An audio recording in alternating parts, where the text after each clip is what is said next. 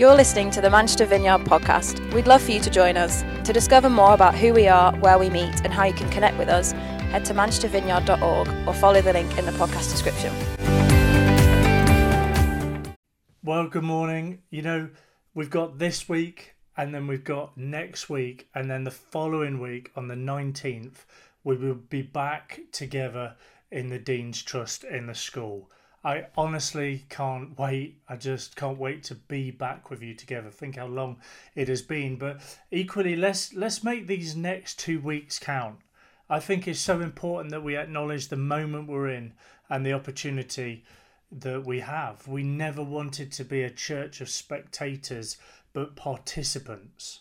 You know, membership really is involvement. You may never have been in this church in person but I just want to encourage you come and be part of it in this stage in this season. Come and join a team.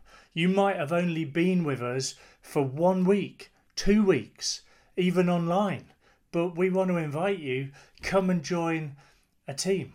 You know, if you have the sense, even just the sense, that this might be the church that you want to be part of, come and join a team because Jesus calls us to be servants, and so we invite you to come and serve. The next chapter will take all of us creating environments for us to come together and to be family. You know, you don't don't just be a guest, come and join and be a host. You only ever go to something once as a guest. After that, surely you're as much a part of things as everyone else.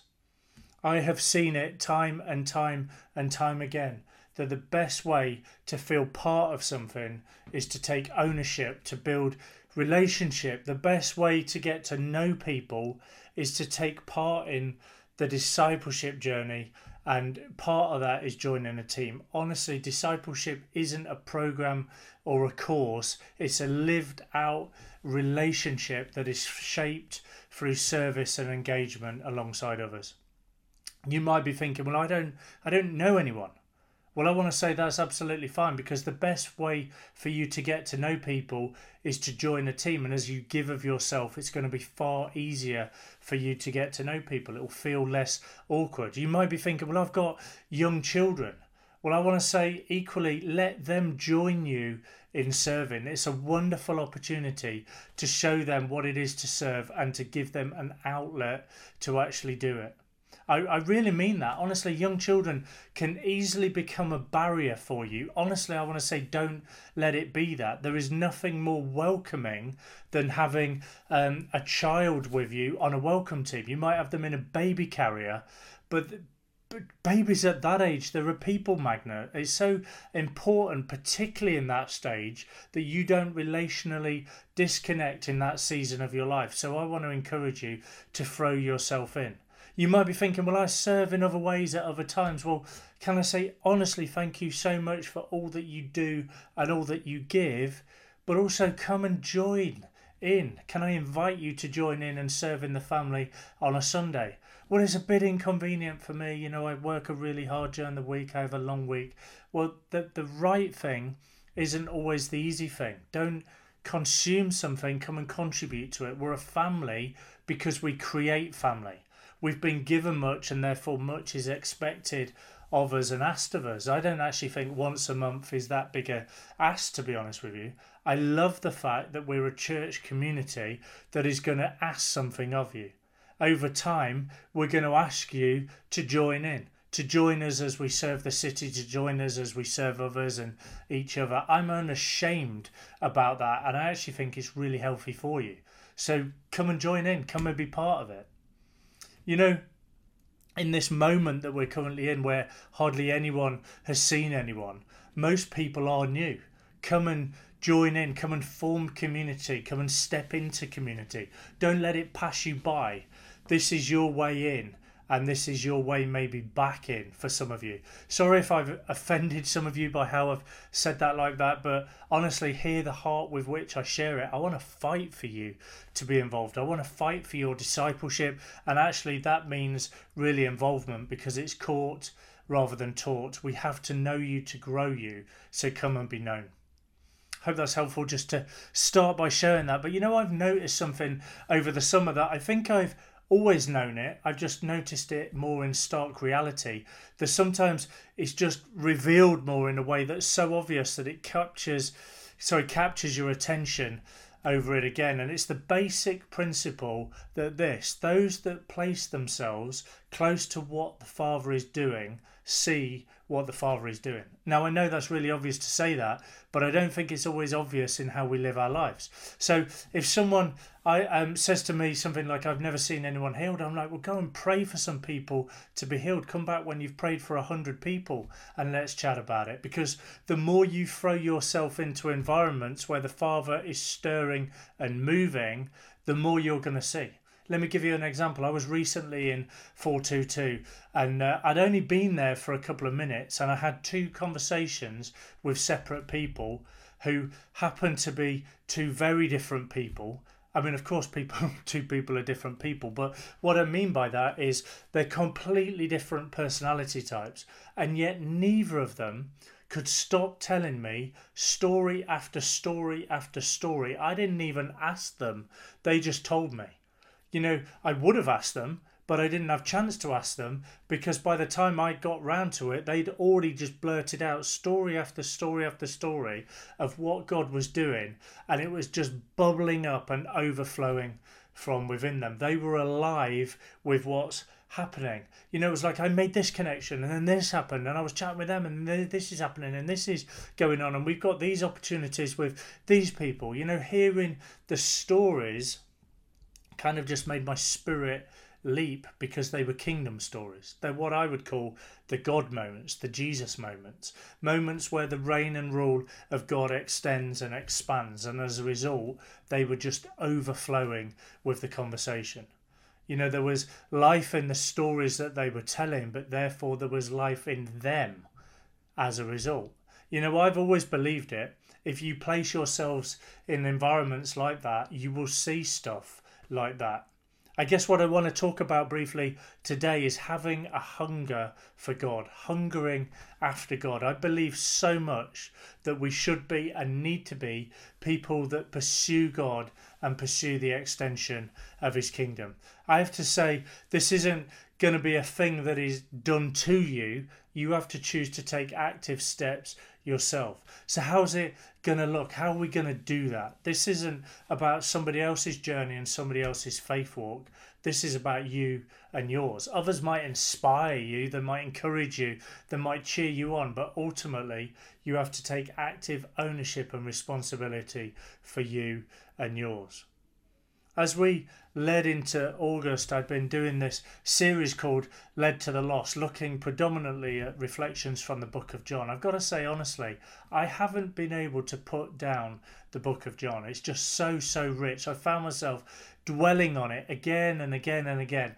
And uh, at times, with stories that are familiar, and the familiar stories and interactions that Jesus had with people, but often just seeing it in new light and seeing new light shone on them. And as we lean into this new chapter as a church, this new term and this new season of life as a church, as we head towards this next chapter of the pandemic, as we start to come back together and physically meeting together in person in just a few weeks, what I want to do today is prepare our hearts for what's ahead. And my longing is that that would be a hunger after God. You know, as I read this one story in John chapter 4, I saw three things happening. And it's kind of this Jesus does three things He exposes, He offers, and He promises. He exposes, He offers, and He promises. The question he asked this lady at the well is, is this He says to her, Are you thirsty? What he does is he exposes her spiritual thirst, he offers her living water, and he promises her lasting satisfaction. He exposes, offers, and promises. And I think actually, if I'm honest, I think he does it all the time. It's just our ability to acknowledge it and respond to it that either limits us or launches us into our full potential. If you've got a Bible, I'm just going to read it, but from John chapter 4, starting in verse 7, and you might want to read with me. If not, um, I'm going to read it. Uh, so, John chapter 4, starting in verse 7, it says this Soon a Samaritan woman came to draw water, and Jesus said to her, Please Give me a drink. He was alone at the time because his disciples had gone into the village to buy some food. The woman was surprised, for Jews refused to have anything to do with Samaritans. She said to Jesus, You're a Jew and I'm a Samaritan woman. Why are you asking me for a drink? Jesus replied, If only you knew the gift God has for you and who you're speaking to, you would ask me and I would give you living water. But, sir, you don't have a rope or a bucket, she said, and the well is very deep. Where would you get this living water? And besides, do you think you're greater than our ancestor Jacob, who gave us this well? And how can you offer better water than he and his sons and animals enjoyed? Jesus replied, Anyone who drinks this water will soon be thirsty again, but those who drink the water I give will never be thirsty again. It becomes a fresh, bubbling spring within them, giving them eternal life. Please, sir, the woman said, give me this water. Then I'll never be thirsty again, and I won't have to come to get water. Go and get your husband, Jesus told her. I don't have a husband, the woman replied. Jesus said, You're right. You don't have a husband, for you have five husbands, and you aren't even married to the man you're living with now. You certainly spoke the truth. So here's what's going on. First, first thing is this exposes spiritual thirst. He asks her for a, for a drink. She responds in shock, and he transitions the conversation to a spiritual one.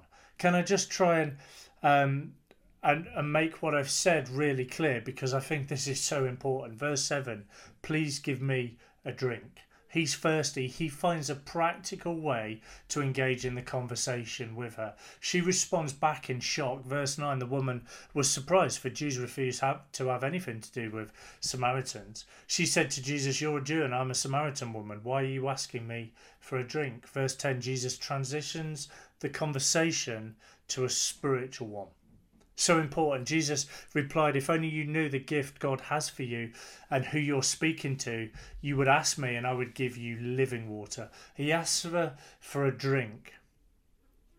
She responds in shock. He transitions the conversation to a spiritual one. See, Jesus uses the culture, the circumstantial environment, he uses the physical need to give her a jolt to expose her spiritual thirst. Every day, ordinary life.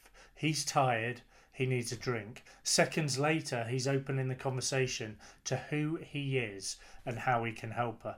We take our everyday, ordinary lives, our jobs, our friendships, our relationships, our interactions, people we've known for years, people we've only just met, and we seek ways to cause them to collide with Jesus, to stir their curiosity. She responds in shock. Some people you chat with might respond in shock. It might be shock or it might be to mock. You know, as much as it's for others, I also I just think this is for you. He'll try and find ways for your world to collide with him. Is Jesus trying to do that right now in your life and your circumstances? He's trying to interrupt you. He's trying to get your attention that can happen in numerous ways, but if we're not listening, he's going to keep doing that. He wants to get your attention and ultimately your affection. Verse 11, she says, But sir, you don't have a rope or a bucket, she said. This well is very deep. Where are you going to get this living water? He needs her to understand her need for it. That's the place he's trying to take her to. Listen, all of us are thirsty. All of us hunger after things. What are you thirsting for? What are you hungry for in this moment? You know, is it security? Is it stability and friendships? What right now has become your driving force? I want to expose the first and seek that nothing limits or confuses it. No hurt, no upbringing, no spoken word would cause you to step back or step away from all that the Father has for you because He's seeking to unlock, uncover, and release in you spiritual first. That's what I'm longing for for you today. Some of you will have tried your way. You know, the pain of your marriage, the pain in your heart. This woman at the well sees the problems and she can't access the solutions. Verse 11, she says, But sir, you don't have a rope or a bucket. The well's very deep. Oh, I don't know, I wasn't there, but almost scoffing in her tone. The, the humanness of her response is I, I can't see potential, I just see problems. You don't have a rope or a bucket. The well's deep. Like, What are you talking about? Do some of us uh, carry such a skepticism for what might be when we approach the Lord? But also, there's times where you've tried to reach or meet the longing in your heart, the frustration, the pain, the anxiety, potentially of the of the pandemic. Nobody saw or understood my need. Nobody related to me in the way that I needed. You know, Jesus is seeking to uncover in us spiritual thirst. You might not respond with shock, but you might respond with frustration, with anger, with mistrust, with confusion. You might not even be able to respond. You might have dulled the pain and become numb to it.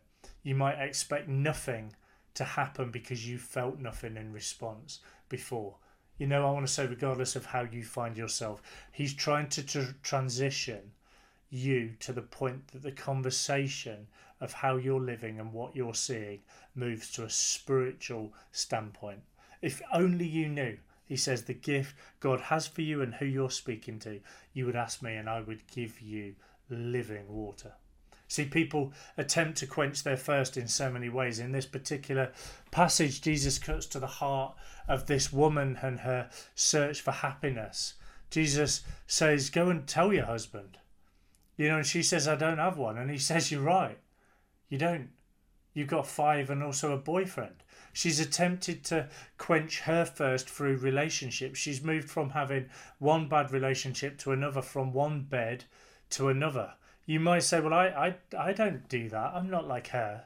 It might not be like that, but it might be something else. Where are you seeking to have your first met? Is it pornography? You know, it might be spending. Some people just need to spend the next thing, the latest thing. It might be having an inward focus me, me, me, my time, my money, my family in the way that I need it. First, for some experience, some person, some position that will satisfy you. Yet everything we turn to will leave us empty and longing for more. Unless it's Jesus and Jesus alone. Well, what's next? Well, he offers.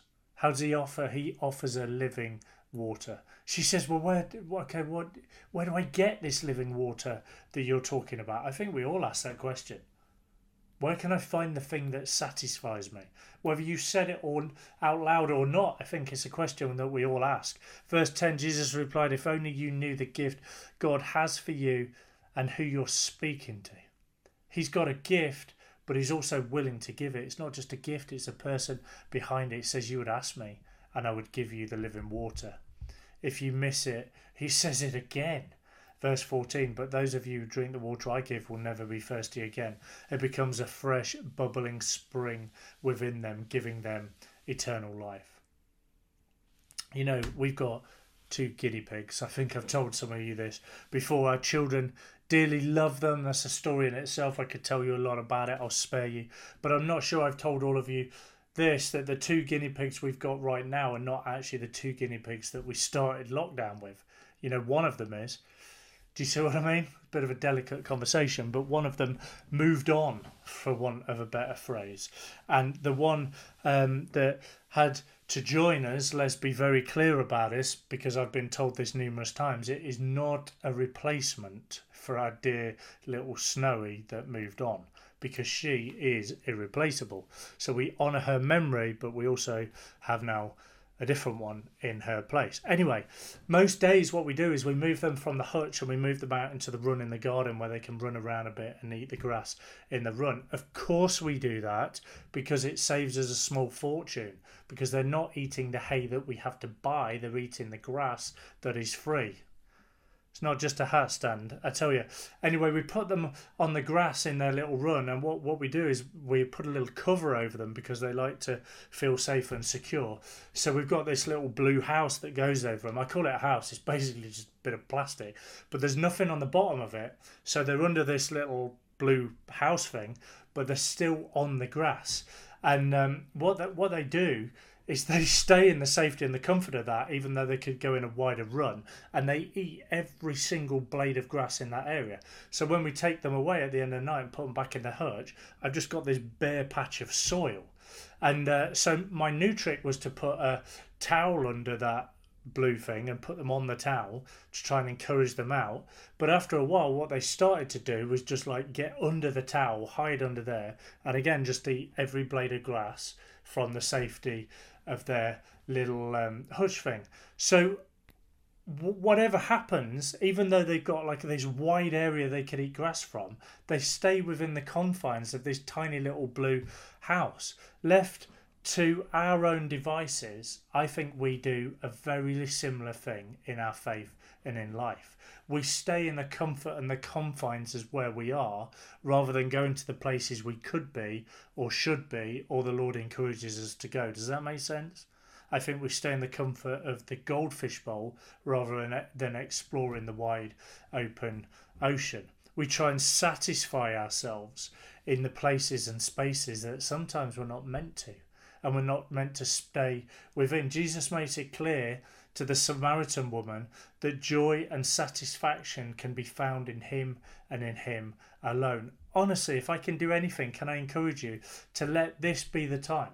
Let this be the season that you quench your thirst in the one and only place that will satisfy it. Hunger after God and God alone. Without a doubt, without a doubt, for some of you, that is going to mean you've got to make some lifestyle choices and lifestyle changes to become more like that, to put yourself in that place of all that He has for you and calling you to. Final thing, let me say this. He promises. What does he promise her? He promises her lasting satisfaction. Here's, here's the picture that Jesus paints that every man and woman is in desperate need um, in and is desperate and has a life and death situation. You see, spiritually, we're like travelers lost in the desert. We need help, and the only hope we have for life is water. And we try over and over and over again to find that water. We return to the same person, to the same activities, that, you know, this could work, that could work, to the same religious system, hoping to find the solution. And sometimes we think we found it. For a while, it seems like we've stumbled on water that's going to quench the thirst in me that needed quenching. But before long, we realise that what we thought was the solution is not. So we start looking again. We search desperately for something, anything that will dull the thirst, that will, you know, even if it's only for a moment. Yet all we can find apart from Jesus is something that doesn't satisfy or fulfill. It's like salt water. We, you know, we think it's going to help, but in the end, we end up being more thirsty and more parched. C.S. Lewis says it this way he says, It's the ever increasing craving for the ever diminishing pleasure.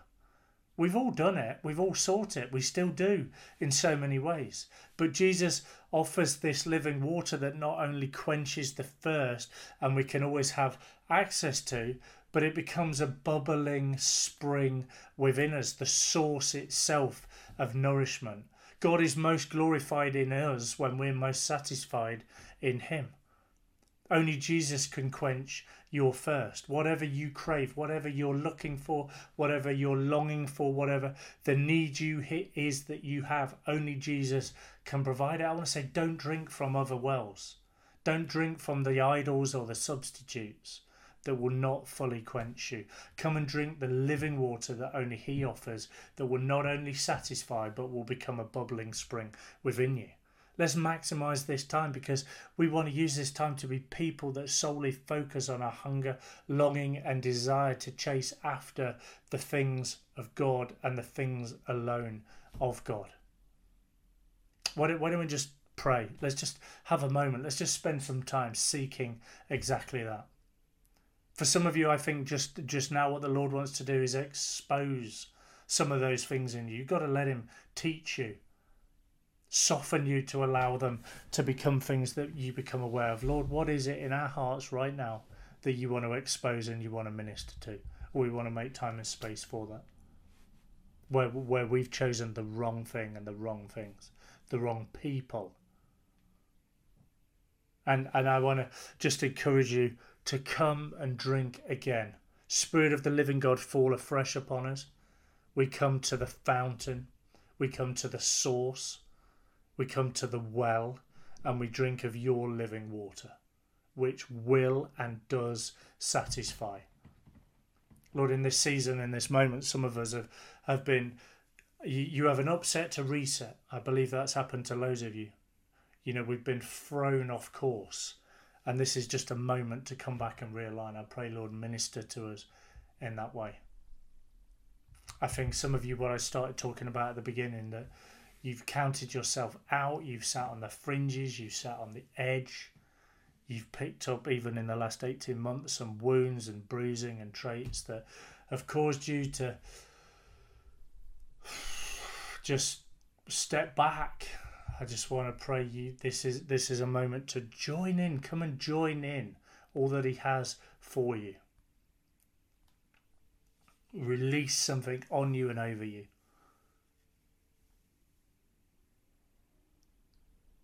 Spirit of God, speak to us now. Don't take this lightly, don't take this for granted. Come and engage in the ministry of the Holy Spirit of all that He wants to do on us and in us. Don't don't doubt your doubts, don't doubt the Lord. Let him speak to you now. Let him minister to, to you now you know, we'd love you to join us next week. We're just on that final week together online. We're going to explore some stuff around 422 that I believe is one we want to celebrate, two we want to look forward to all that's ahead as a springboard to serve this city together. We'd love you to join us for that. But just right now in this moment, I just want to allow you time and space to let the Lord minister to you. We'll leave some gentle music playing as we do that. Thank you for joining us. We hope you have a good week and we, we look forward to seeing you soon.